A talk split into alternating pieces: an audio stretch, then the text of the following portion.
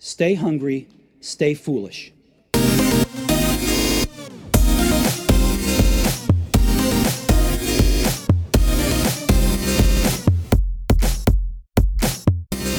This show was brought to you with thanks to Microsoft for Startups. Every day, you have the opportunity to interact with people in different areas of your life, in public, at work, and at home, with colleagues and with clients, with friends and with family.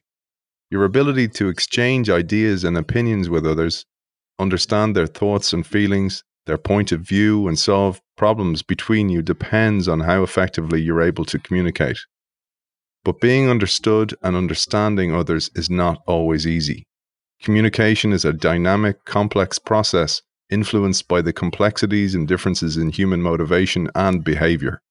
Today's book will help us connect with others, build friendships, and develop better relationships with colleagues and clients, friends, and family.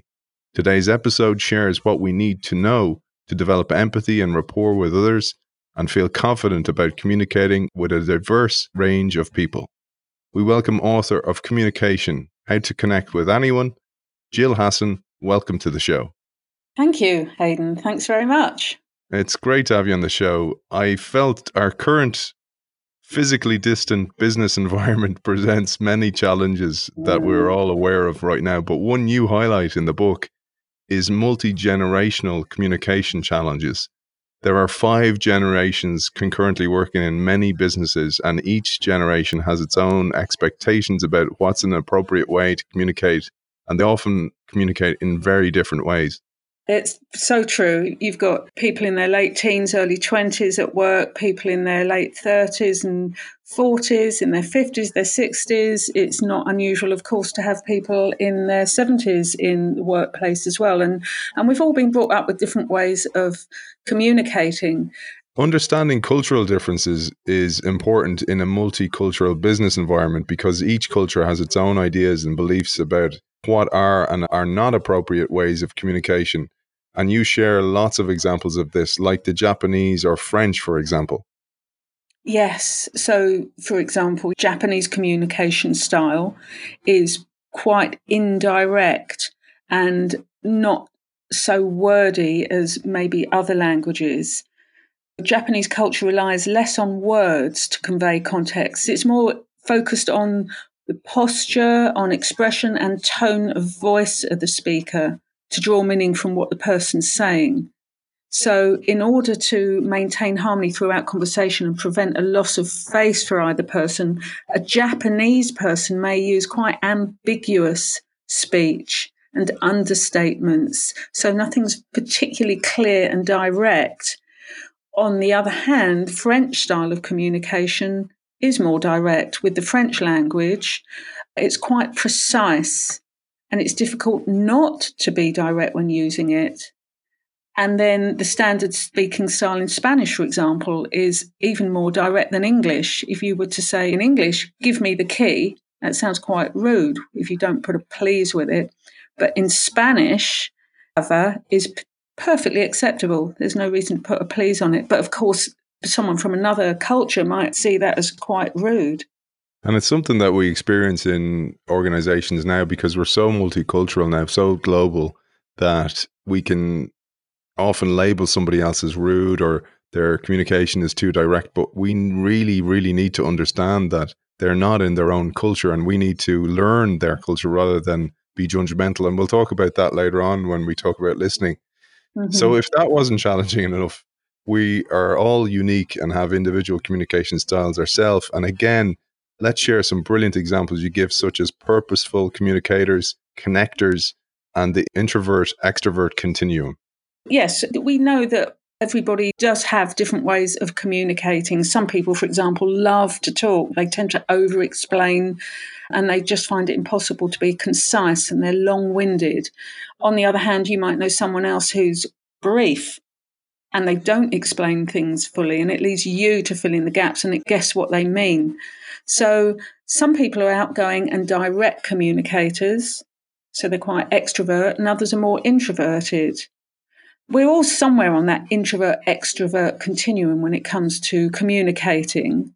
So at the one end of the continuum are the more extrovert, sort of active communicators.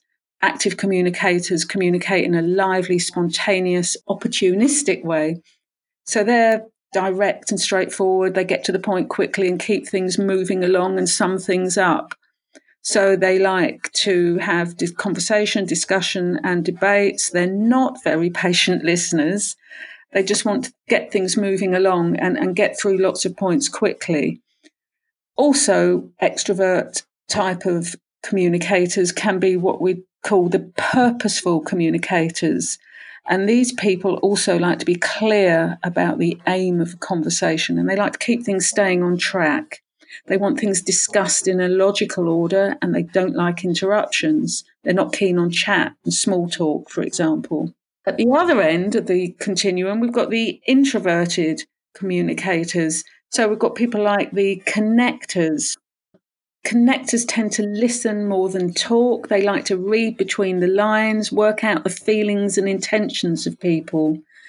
They're tactful and considerate. They think about how to phrase something and they don't like conversations that lead to conflict.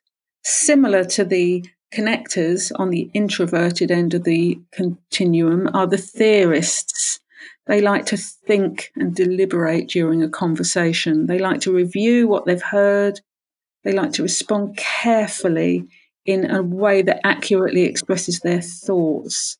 They like to get information that feeds into what they already know, and, and, and they like theories and ideas they're more interested in theories and ideas than they are in feelings and relationships.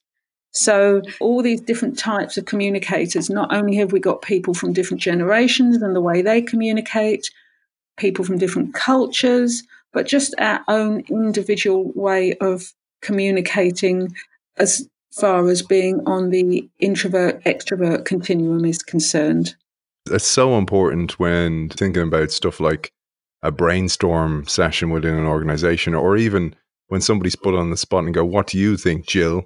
And yeah. you may be a theorist or you may be a deeper thinker and you may need to sleep on it. You may need to think overnight and you may not be able to articulate what you think. And I always think that's a really unfair thing to put on people because if you're asking people to innovate, which is the wrong question anyway, or you're asking people their opinion of some new business model or some new idea, they often need to go away and let it gestate and let it marinate in their mind before they come back with an answer.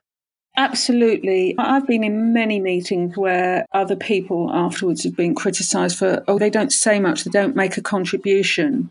And that's because everyone expects that we're having this meeting, we're talking, whether you're doing it on Zoom or, or, together, and this is your opportunity to say what you think and feel. And actually, ideally, anyone who's chairing any sort of meeting like that the ideal thing to do is to say, okay, so we've got to the end of the meeting. Here are some of the things I'd like everyone to think about and get back to me by email in the next day or week or whatever. So then that actually includes the thinkers, the, people that are the theorists and the connectors, those people that appear not to be making a contribution, but that is because they need time to percolate the ideas and think it through. And so often, what happens is those people just get marginalized. It's felt that, oh, well, they're just not making a contribution rather than being given the opportunity to make a contribution at some other point once they've thought, it through. So, so I think that's really important to give all people the opportunity to communicate and contribute their thoughts and ideas. It's just that some people need longer to do that. And often those are the people, because they've thought it through, they actually come up with some of the best ideas. And it's actually something I find really broken in organizational culture because oftentimes we talk about diversity and people think of sex or race or color of skin, but it's actually neurodiversity which is essential for innovation. And this is what we need to do. We don't we don't need those people to change. We need the environment to change to bring those people to the fore. And it's one of the reasons I, I think this book is so important. The idea of learning how to communicate effectively within organizations is so important. But if all that wasn't hard enough, all those challenges, individually, we have assumptions, judgments, and different listening styles. And then, of course, emotions add fuel to the fire and complicate things further.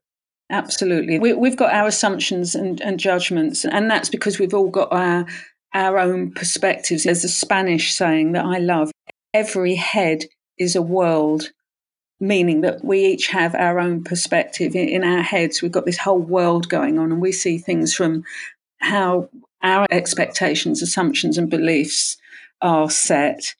And unfortunately, that's often behind much of what we misconstrue and misinterpret. Assumptions, beliefs, judgments, biases, and prejudices can easily distort what we think the other person is saying to us. In my book, I give an example of two people I call Tamois and Susie. Tamois was telling his friend Susie about his colleague Sam. Susie already knew that Sam belongs to a particular religious group, and she's got a view of those kind of people that belong to that group. Her assumptions distorted what Tamois was telling her. She missed the point of what Tamois was saying about Sam, which actually was nothing to do with Sam's religious beliefs. So, too often, that example shows that instead of responding to what people are actually saying and what they mean and what they're telling you, we engage with what we think they're saying and talking about, and that maybe they've even got the same assumptions and judgments as us. So it's not difficult to fall into that trap of what's judgmental listening. It's something that it's very difficult to be aware that we're doing. As I say, this Spanish saying, every head is a world, we come to everything with our own expectations and, and, thoughts and beliefs and experiences. And it, it's very difficult to recognize that that's what we're doing. So let's shift to some of the solutions now. And the book is full of solutions. You paint the problem very well at the start, but we all individually know that problem, and it's good to shine a light on it. But let's move towards some of the solutions and start with knowing what to say and how to say it, which is really important. And here you illustrate with examples of a teenager tidying their room. Yeah, I, I learned this myself. This comes from experience. I've got three boys, they're all in their 20s now. But when they were teenagers, particularly to one of them, I'd say, I want you to tidy your room. But of course, he tidied it in a way that he defined as tidy. Tidy is like so many words, it's a concept and, a concept is a collection of ideas, and we've all got our, our own ideas, as we all know, about what tidy means. So he'd tidy it in the way he wanted. I'd say that's not tidy. He'd say, yes, it is. I picked that stuff off the floor. So what I realized was that I've got to be very specific about what I mean by the word tidy. So that meant I would have to say, I want you to tidy your room. That means picking up the clothes and books from the floor and putting them away. Bring the dirty cups and plates down to the kitchen and put them in the dishwasher. And make sure you vacuum the carpet, please. So you see how one word, you have to explain what you mean by that. It's very easy to assume that the other person's on the same page as you. You tell us again how you say it, the tone of voice, even the language that you use. Language becomes so essential in the delivery of a message. It's what you say, how you say it. And I, I think also you have to set the scene. I, I refer to it as hitting the headline. So in that example, I did say, I want you to tidy your room. So I started with what the, the main thing was that I wanted to say in one sentence. And then I explained it. And it's something we can all practice doing, particularly it's this great thing that you can practice in writing when sending emails. It's not so easy to think about when you're talking, but the great thing about writing is, of course, you have got time to think about it. So if you practice hitting the headline first in writing, the more you do that, actually, the better you'll be placed to do it more when you're speaking. So here's an example of hitting the head another example of hitting the headline first instead of saying to someone if you wouldn't mind doing me a favor the thing is i wouldn't normally ask it's just that my car's out of action and i've got to get it into town tomorrow of course i would take the train but it's rail replacement bus service if you were free, I, I, don't know if it would put you out, but would you mind giving me a lift? Just, just say if you can't. I'll ask my neighbour if you can't do it. But I, I know you often go into town on a Friday. so that's irrit- for me, that's even irritating to hear somebody talk like that. So, what's far easier for all concerned is to have said this I have a favour to ask you. Would you be free to give me a lift into town on Friday? So that's the headline. Then you explain it. I would take the train, but it's a rail replacement bus service. If you were free, that would be great, but just say if you can't, and I'll ask my neighbour. And so the easiest way to remember this hitting the headline first is to think about how newsreaders do it. They actually give you the headline, and so immediately what this is going to be about, and then they give you the details. So uh, I'm not expecting you to sit in front of a desk and that's how you talk to people from now on. And you do tell us lots of top tips throughout the book like this. Watch really good orators or watch newsreaders, learn how they deliver the news, etc. And one of the key components of this is if you're an innovator, an entrepreneur, or a knowledge worker, you need to work on sending your message because you may have the best ideas in the world, but if you can't articulate them, they're not going to go anywhere. And you tell us we must prepare those words because in an increasingly diverse workplace, like I mentioned at the top of the show, five generations working in together in most workplaces in global organizations. Therefore, we need to understand and adapt for who we're speaking to. We've got to recognize that without being patronizing, that we've all got different ways of talking, listening, understanding. There's a whole range of things that you can do. So, so something that um, I often talk about is the the power of the pause. And what I mean by that is that it's very easy to just keep talking really quickly and then carry on talking. And then when you're nervous or unsure and you like that, and people can't follow you. In fact, that's something else I find with I'm 62 and I find that younger people talk so quickly. My mum is 92 and she says she finds it impossible half the time to follow younger people what her grandchildren are saying because they speak so quickly. So we've got to be aware of that. As I say, it's not about being patronizing, but it's being aware that for some people, uh, if English isn't their first language, or they're older, or they have a learning disability, we quite simply need to speak more slowly. And the easiest way to do that is to pause more often. And Aidan, as you say, uh, there's lots of examples of, that I give of, of people that do do that. Barack Obama is the master of the pause. Watch him talking, listen to him talking anywhere, and you'll see that he pauses so that you take in what he's saying. So, quite simply, you can use what's known as the beat method. That's count two beats at the end of every sentence. So, for example, you might say, Today is Monday, one, two. Tomorrow will be Tuesday, one, two. There's other ways that you can practice the pause you can maybe describe out loud what you did from the beginning to the end of yesterday. Practice using pauses instead of filler words that we often use. We often say, um, right, like. Try and avoid doing that. That can be really quite interesting and it interrupts the flow of what you're saying. So, practice using the pause. You can also practice using the pause or practice reading song lyrics or poetry, they've all got a natural rhythm with built in pauses. I'm, I'm a big fan of slowing down a bit and leaving gaps between what you're saying, letting people yeah. take what you're saying.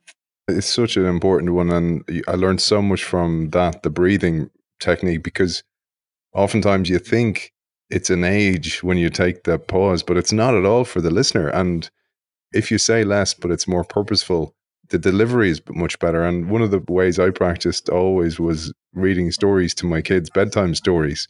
And yeah. if you put intonation into it, etc., they find it more interesting as well. And it's a great way to practice. But moving on to interdepartmental communication within an organization, one of the things that happens is not only that we're all different and we all have different backgrounds, but different departments use different jargon. And jargon yeah. is an absolute killer for collaboration and communication within organizations. And you say it may feel like you're demonstrating expertise, but you say it's inconsiderate, unhelpful, and confusing for others if they don't share your knowledge. It actually shuts down communication. Yeah. So, eliminating jargon is essential. The first thing I'd say about jargon is if someone else is using it, just ask, sorry, what do you mean by ABC? What does JKL stand for? You feel stupid asking it, but normally the other person just immediately tells you what it stands for and carries on. So they're not going to look at you like you're mad or, or stupid. People use jargon, we all do it to an extent, without even thinking about the other person and whether they do or don't understand it. So, my top thing is whenever anyone uses jargon, uses words or phrases you don't understand, just ask. Radio presenters use it all the time. You listen to the Today program on Radio 4. Uh, whenever anyone uses any sort of jargon or, or words that aren't familiar, the presenter says, Sorry, what do you mean by that? What does that mean? No one ever thinks they're being stupid. They're doing their job.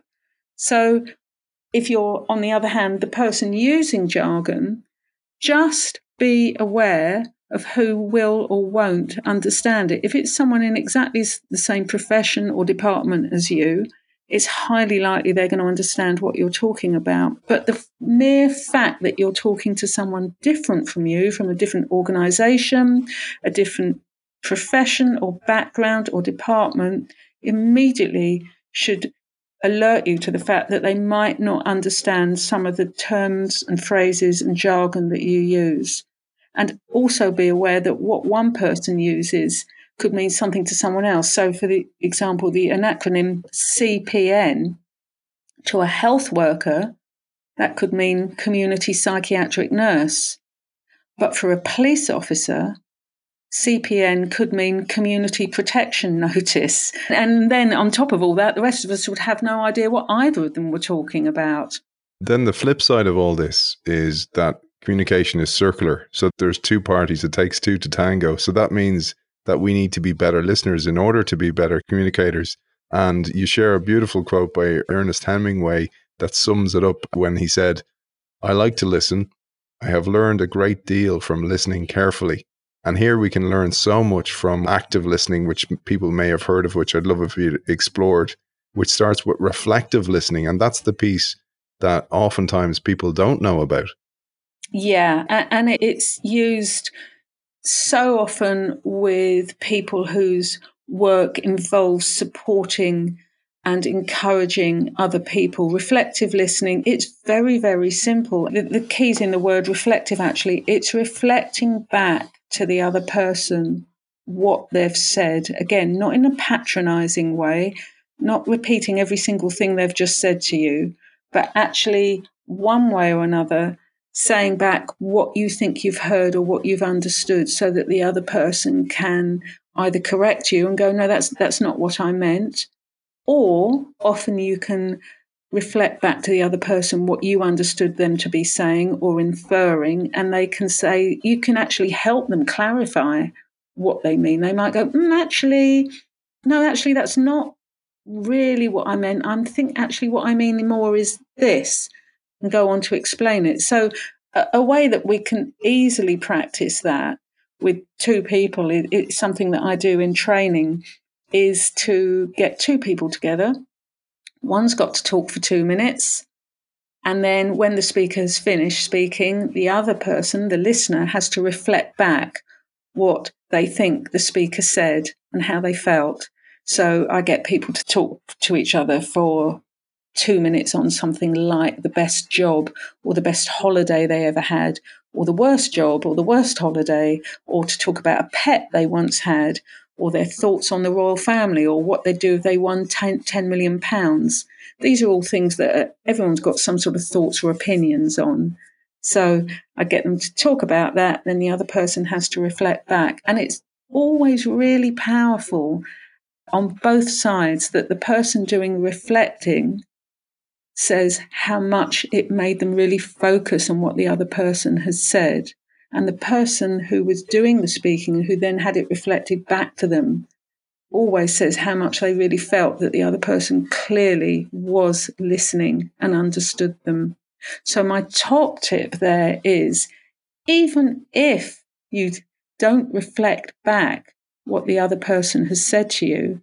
Listen as if though you were going to reflect back. And just one other thing to say about that it is something we've all done. When we ask for directions or instructions on something, we listen and we often reflect back. We say, okay, so are you telling me I need to turn left at the traffic lights, then go three blocks down, turn right at the post box, and then look for the big blue house? So that's how we quite naturally do reflective listening. So I'd, I'd really advise that you practice that so that even if you're not going to reflect back, you listen as if though you were. I always think of if you go to a restaurant and you order something and the waiter or waitress walks away without reflecting back your order, you're kind of gone, I don't know if they got that right.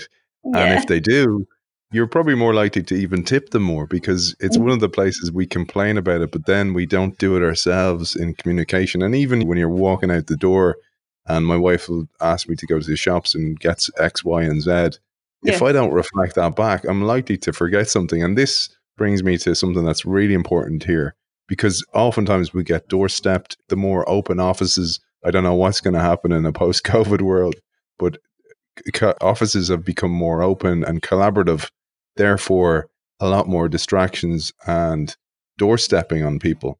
And oftentimes, when somebody tries to communicate it to us in that state, we can't take in the information. We're too busy. We may have a deadline to, to meet. And mm-hmm. you say, simply tell them that I don't have the headspace for this right now. Can we organize a meeting and actually put it in the diary?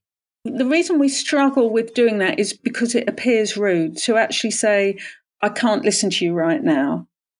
Seems like it's not the way we were all brought up. If our parents or our teachers talked to us, then we, we were expected to stop everything and listen. And in fact, I did do this once with my children when they were younger, uh, when I w- was, you know, learning all, all, all this stuff about communication skills because when they were young i did a degree when while they were young so i was studying at the same time so often i'd say they'd come in and talk to me and I'd go hang on I, I can't actually talk to you or answer you now. I just need to finish what I'm doing here. Then I'll come in and you can tell me what it is that you need to know or want to ask me and it, it, sort of not not exactly backfired on me, but it, it, brought me up short when I mean they were only about nine or ten at the time.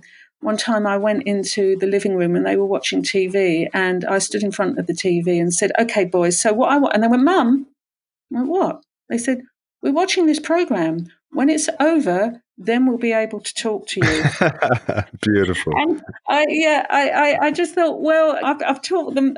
I've taught them well. It can't be a rule for me and, and a different rule for them. It's just that I, the way I was brought up, so many of us were, was that if the parents spoke to you or your teacher did, then you stopped everything. So we feel in the workplace very often that if somebody wants to talk to us, we, have somehow got to try and listen. But as you pointed out, so often we're too busy or we're distracted or we're trying to focus on something else that we're not actually listening. So we need to be aware of that and just be honest in a polite way. Just quite simply say, hey, listen, this isn't a good time. I can't really focus on what you're, you're telling me. So can we talk at lunchtime, after lunch, tomorrow, w- whatever? And then quite simply, just absolutely make sure you do get back to that person when you said you would. I often think of it as triaging as well, because sometimes they don't really need to talk to you at all. And if you go and try and put something in the diary, they'll go, actually, no, it's fine. I'll, I'll figure it out myself. And you actually triage your workload as well. So you can actually get more focus. But one of the things I thought was really important in a world where answers are everywhere, so we can Google anything to find an answer, too many yeah. answers. But in this world, crafting the right question is essentially important, especially in business innovation or change management. And different types of question leads to different types of answers. You share here open and closed questions. Let's share those, but also the lesser known and much more important, I think, in the idea of disruption and innovation is funnel questioning. Yes, yeah, yeah, that that's a fascinating one. Okay, so let me start with open questions. Open questions usually begin with the words what, why, how, tell me, can you explain, can you describe? So when you ask open questions, you actually encourage the other person to, to say more, to explain more, to tell you more. On the other hand, closed questions just only give the person the opportunity really to give a short response to say yes or no. So you might say to a person, Are you upset? Don't you want to do it? Do you want to do it? So let me give some examples. If you were to say to somebody, Do you want to do this next? They're either going to say yes or no, probably. Instead, what do you want to do next? Invites the other person to say a lot more. If you said a closed question like, Would you like things to be different? Again, they'll probably just answer you yes or no. But if you said, How would you like things to be different? then you're opening the whole thing up. If you would say to somebody, Is it a problem? They might go, No. Or, Yeah, actually, it is. But in fact, if you were to say instead an open question, in what ways do you think this might be a problem? You're opening it up and you're opening yourself up to receiving their thoughts and feelings. Whereas closed questions quite literally seem to close people down. So you could say, let, us uh, an example of, of, of that would be with closed questions. I could say, do you want to do you want to go? And you might go, not really. Well, can you afford to go? No. Well, do you what you'll do next? No. Do your friends know? Mm, probably. Do you think they'll help you? Oh, I'm not sure. So for someone who's not open to saying much, those that line of questioning actually just closes things down even further there are, though, having said that, there are times when a series of closed questions are appropriate. Closed questions are quick and easy to answer and helpful when you need to obtain facts and just get a straightforward answer. So, are you cold? Does it hurt? Are you upset? Do you want to do it? Those sort of questions, often we just need, we do need a yes or no answer so that we can act on that. But Closed questions are only for the times when you need quick answers. Most of the time, we want to ask open questions. And yes, Aidan, you you you mentioned about funnel questions. That they're they're intriguing. So open questions can be asked using this method known as funnel questioning. Funnel questions are a series of questions that seek further in- information that either goes into more detail or becomes more general. So, you, if you can visualize a funnel, it starts off wide and comes down narrow, or the other way, it starts narrow and opens up to being wider. So, funnel questions that increase detail give you, the listener, more information about fewer topics. So you start with general questions and then narrow in on a point in each answer, gathering more details as you go along. So, for example, a, a conversation of with funnel questioning might start with a person saying, "Can you tell me about the meeting?" And their colleague says, "Well, I think it went quite well. There were just a couple of problems." So that, "Can you tell me about the meeting?" is a big, wide open question then the person's next question is, well, what specifically was one of the problems? So you can see how they've they've funneled down now because the, the answer they got was that there were a couple of problems. So the person says, Well, what specifically was one of the problems? And the answer that person gets is, Well, we couldn't agree a date for completion. And so narrowing the funnel down even further, the next question the person asks is, Well, what date exactly did she suggest? And the person answers the 15th of next month. So we started with, Can you tell me about the meeting? A big open question. And within two or three questions, we got down to what exactly was the date suggested. So using focus words like specifically, exactly, particularly directs the other person to explain a particular point in more detail. Moving on to body language because we communicate yeah. in more ways than just our words. And some of us may have come across the claim that communication is made up of 7% what is said, 38% how it's said, and 55% body language itself. And Albert Mehrabian, who hmm. conducted that research, said that wasn't exactly accurate. That's right. Yes, as you said, some of us have, have heard of this, and and actually, I'd heard it many times in all sorts of training situations. This percentage, and I contacted him. I uh, found him, Googled him, found him, emailed him, and said, "Well, can you explain it a bit more?" And he said he replied that actually, my percentage numbers apply only when a person is communicating about emotions and feelings so that whole thing about how much is made up of what we of, what we say is made up only of seven percent. That's not entirely accurate. For example, if you said to somebody, "Go to the end of the street and turn left," there's no hidden message there, is there? The words carry 100% of the meaning. In contrast, imagine someone asks, Are you still angry with me? And the other person snapped back, No, I'm not, with tightly folded arms and avoiding eye contact. Would you believe that they're still not angry? It's unlikely, and that's because how the person said it and their body language that convey, conveyed so much of what they really meant. So, as he said, it's it's about the emotions and the feelings that's what comes across so strongly in what we say when it comes to emotional situations. Yeah, and moving on in body language, you mentioned language clusters and you share what's known as leakage, which is a key term that many of us may be unfamiliar with. It's a, a term that a friend of mine who is a psychotherapist uses a lot, and that is that when we're not being honest and saying what we really think and feel, our real thoughts and feelings leak out in other ways. It might be how we say something with our body language, our tone, our gestures. So our real feelings leak out and contradict what we actually said.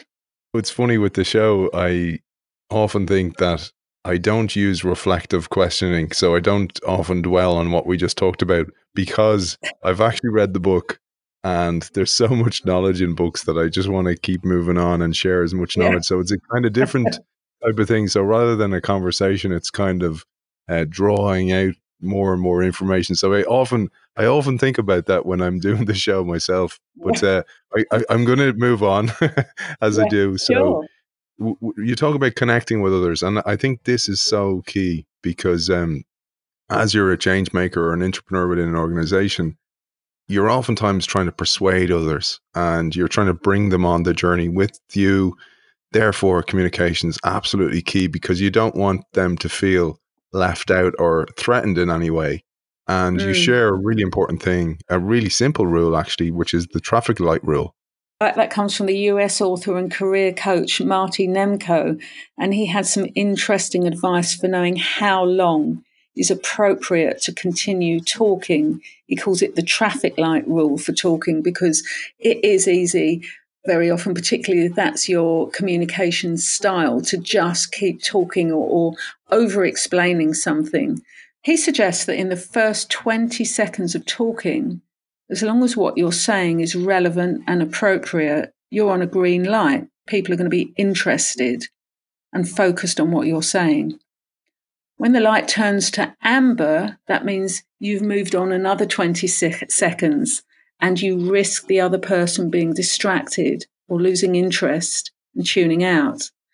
And once you've been talking for 40 seconds, you're on the red light. You've possibly gone on too long. There is, of course, the occasional time when you want that red light to keep talking, when the listener is obviously engaged. But the majority of time, you'd better stop or you're in danger. You need the, to allow the other person a chance to say something, to ask a question.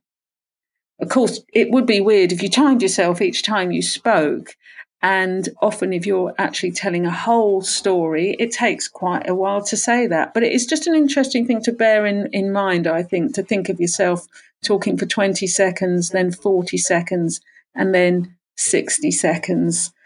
And of course, one of the key things that can help you with that is just observing the other person, watching their body language and their facial expressions, uh, whether they're moving away or, or, you know make not making eye contact with you anymore. Those are other clues as to you've been talking too long so observe the traffic light rule. And that's one of the real challenges we're going to experience and people are i'm sure experiencing right now with remote communications distance communication through technology is that i've given a few webinars of keynotes uh, on zoom etc and you don't have that biofeedback, if you want to call it that, that Mehrabian research of what's the body language, what's the facial expressions of people, and even the feel of energy off people. You don't have that. You're devoid of that.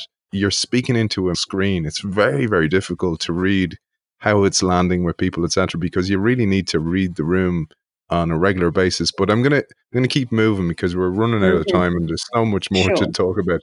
One of the things I, I really thought would be interesting to share was sometimes when you're making change within an organization, you represent a threat to people. And some people can shut you down and perhaps mm. ostracize you. And sometimes you may be bringing up an idea or you may be calling out some barefaced facts that need to be yeah. discussed. And then people can turn on you, and maybe perhaps they can stop speaking to you and you share some great tips for getting back on speaking terms with people who are giving you the silent treatment. Yeah, that happens. The silent treatment, the cold shoulder, being frozen out, people avoiding you, and quite simply, either what you've said that's upset them or bothered them, rightly or wrongly, or you don't. You think, well, what's happened there?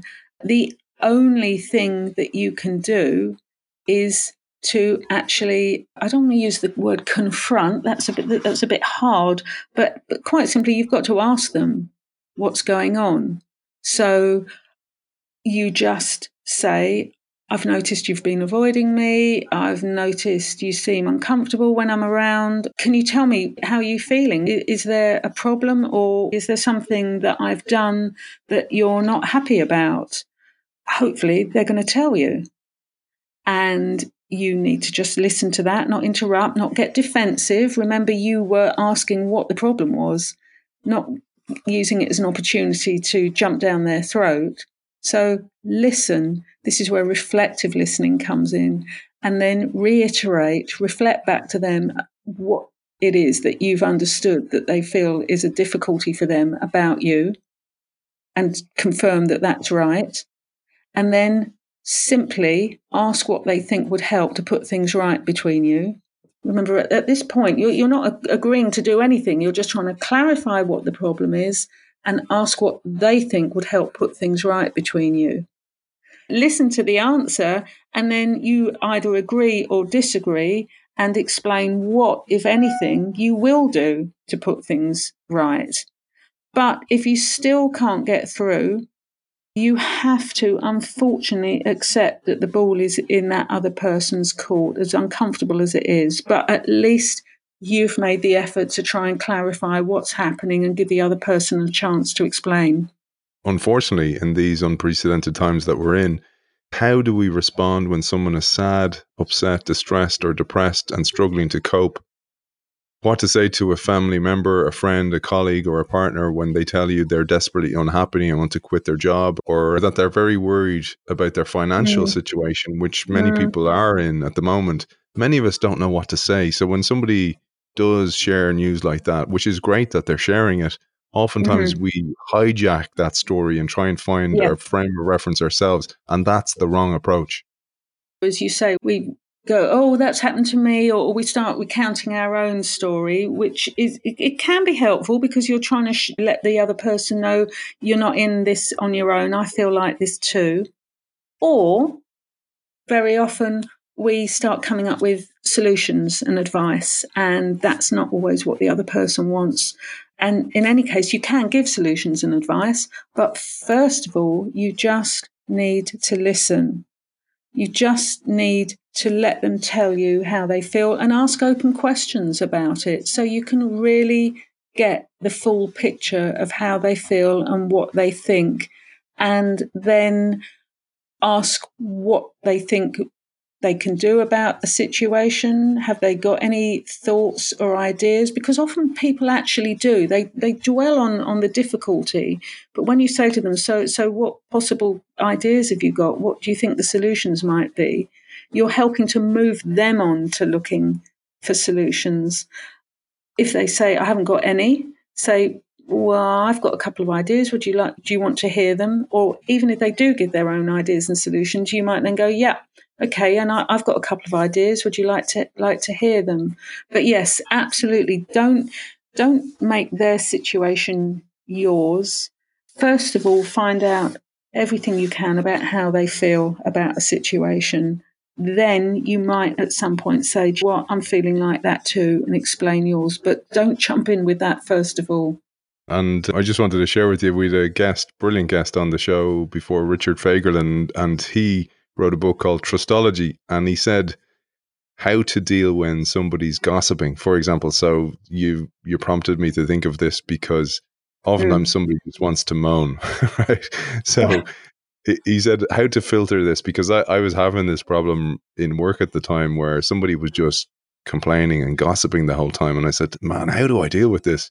And he said, "What you say to them is, like you said there, okay, well, if you're having that problem with Jill, let's go and talk to her now. And, and they'll be like, what, what? And you'll be like, oh, yeah, yeah. because you brought me into your problem now.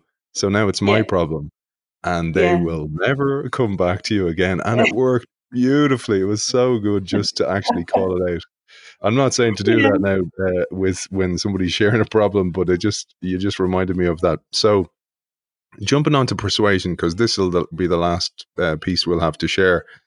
You mm-hmm. say when we're trying to persuade another person, we often speak in benefits to ourselves rather than them. And I also found this really interesting that we should ensure that what we're we're looking for does not appear like a loss to them and we frame it as a gain some way. And again, that, that's about finding out more about the other person in the first place, actually finding out what it is they want to do and why they want to do it, what the other person's interests are and then too often it, it turns out actually in many ways, we want the same things. I used to be involved in a, a, campaign to save our local community hall, and there, there were all sorts of. We were successful in the end, by the way. The community bought it, but of course, there were all sorts of ways and ideas that we thought that we should approach this. And actually, what was most important was to recognize, even though we might have had different ideas and we were trying to persuade each other to, no, my idea is best, that actually we had the same interest, and that was to save the hall. So you've got to focus on what are our interests here? And rather than just think about what your own interest is, find out clearly what the other person is. So asking questions is usually so much more helpful than just banging on about what you want and why you think your idea is better. You've got to be careful not to interrogate the other person or sound like you're being sarcastic with your questions, but find out their position. And here you talk about sharing and restating the other person's opinion clearly like we talked about earlier on through questioning etc and checking in with them to make sure that you've you've framed it properly but then moving things in another direction or another way of thinking. And this is a technique known as steel manning. With steel manning, you first explain that you understand what and why the other person thinks and feels as they do. So, of course, that's why it's important to actually find out what and why they think what they do. So, you explain that you understand that and that you see that it's valid, but then you develop that thinking by taking it a step further in a way that suggests the next logical step. I used to do this with, with my kids when they were very small. I would say, okay, well, we've got to go to the shops. And they, they might go, I don't want to go to the shops. I want to watch Thomas the Tank Engine. And I would say, yeah, Thomas the Tank Engine's great. I can see that it's on right now and that you really want to watch it. So why don't you watch it? While you're watching it, you could get your shoes on, ready for us to go out. So I've acknowledged what they've said and what their situation is, and then moved it on just that little step further towards getting the things the way I want. Another example might be that supposing you were trying to persuade a relative that their healthcare needs would be better met in a care home. I talk about this in the book. I, I, I, give this example where they might have said to you, Oh, I don't know if this is the right time. I've lived here for so many years. Me and your dad brought both of you up in this house. I'm not completely incapacitated. I can still do some things for myself. And your reply might be, Yes, it's been such a lo- lovely home, hasn't it? We've got lots of happy memories to look back on. I know you feel you're not ready yet, and you're certainly not helpless, that's for sure. And I understand that you need to get to a point where you feel ready, and being prepared is important. I agree. So you see, at that point, you've acknowledged and validated everything you said. And then you go on by saying, and so if we start looking now, we can take our time exploring all the options and find the right place for you. And then both of us know that if an emergency happened, we'd already thought it through. So you can see again, you've acknowledged it's so important to acknowledge what the other person has said. Never use the word but, because that invalidates what you've just acknowledged about what they've said, what you do. This is so crucial and it's such a powerful word, is you use the word and rather than go but and go on to your point of view, you go and if it just creates a flow that the other person, their mind will just flow along with it. There's no actual resistance. Using the word but automatically sets up a barrier. And that would be a lovely way to finish because you talk about the language that we should use and you even give those distinctions between and and but and should and could. But I thought yeah a really good way to finish would be how we should speak in positive outcomes and positive language. And you say, in general, if we're trying to convince somebody or persuade somebody or negotiate, even, we need to talk about positive possibilities of doing things the way you're suggesting. Using words like we will and you can, I'll be able to is much more helpful and open and much more likely to get the positive result.